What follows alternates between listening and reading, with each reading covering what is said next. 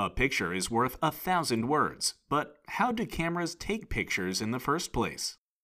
These days, cameras can be pretty complex, but early cameras worked thanks to a simple phenomenon called camera obscura, which is what's behind the success of a pinhole camera. Pinhole cameras, as the name implies, are just dark boxes with a super small, pin sized hole in one side. The light from outside of the hole transmits an image to the opposite wall within the dark box, but the image is usually dim and poorly focused. Early camera makers solved this problem by adding a lens to the pinhole, which focuses the light from outside of the box and allows the pinhole to become bigger and capture more of an image.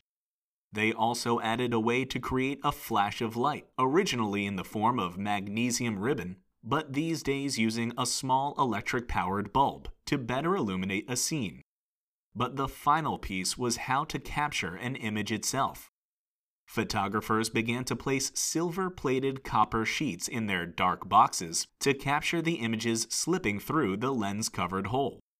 Then they switched to glass plates covered with light sensitive silver salts before a fellow named George Eastman developed the first photographic film in 1885.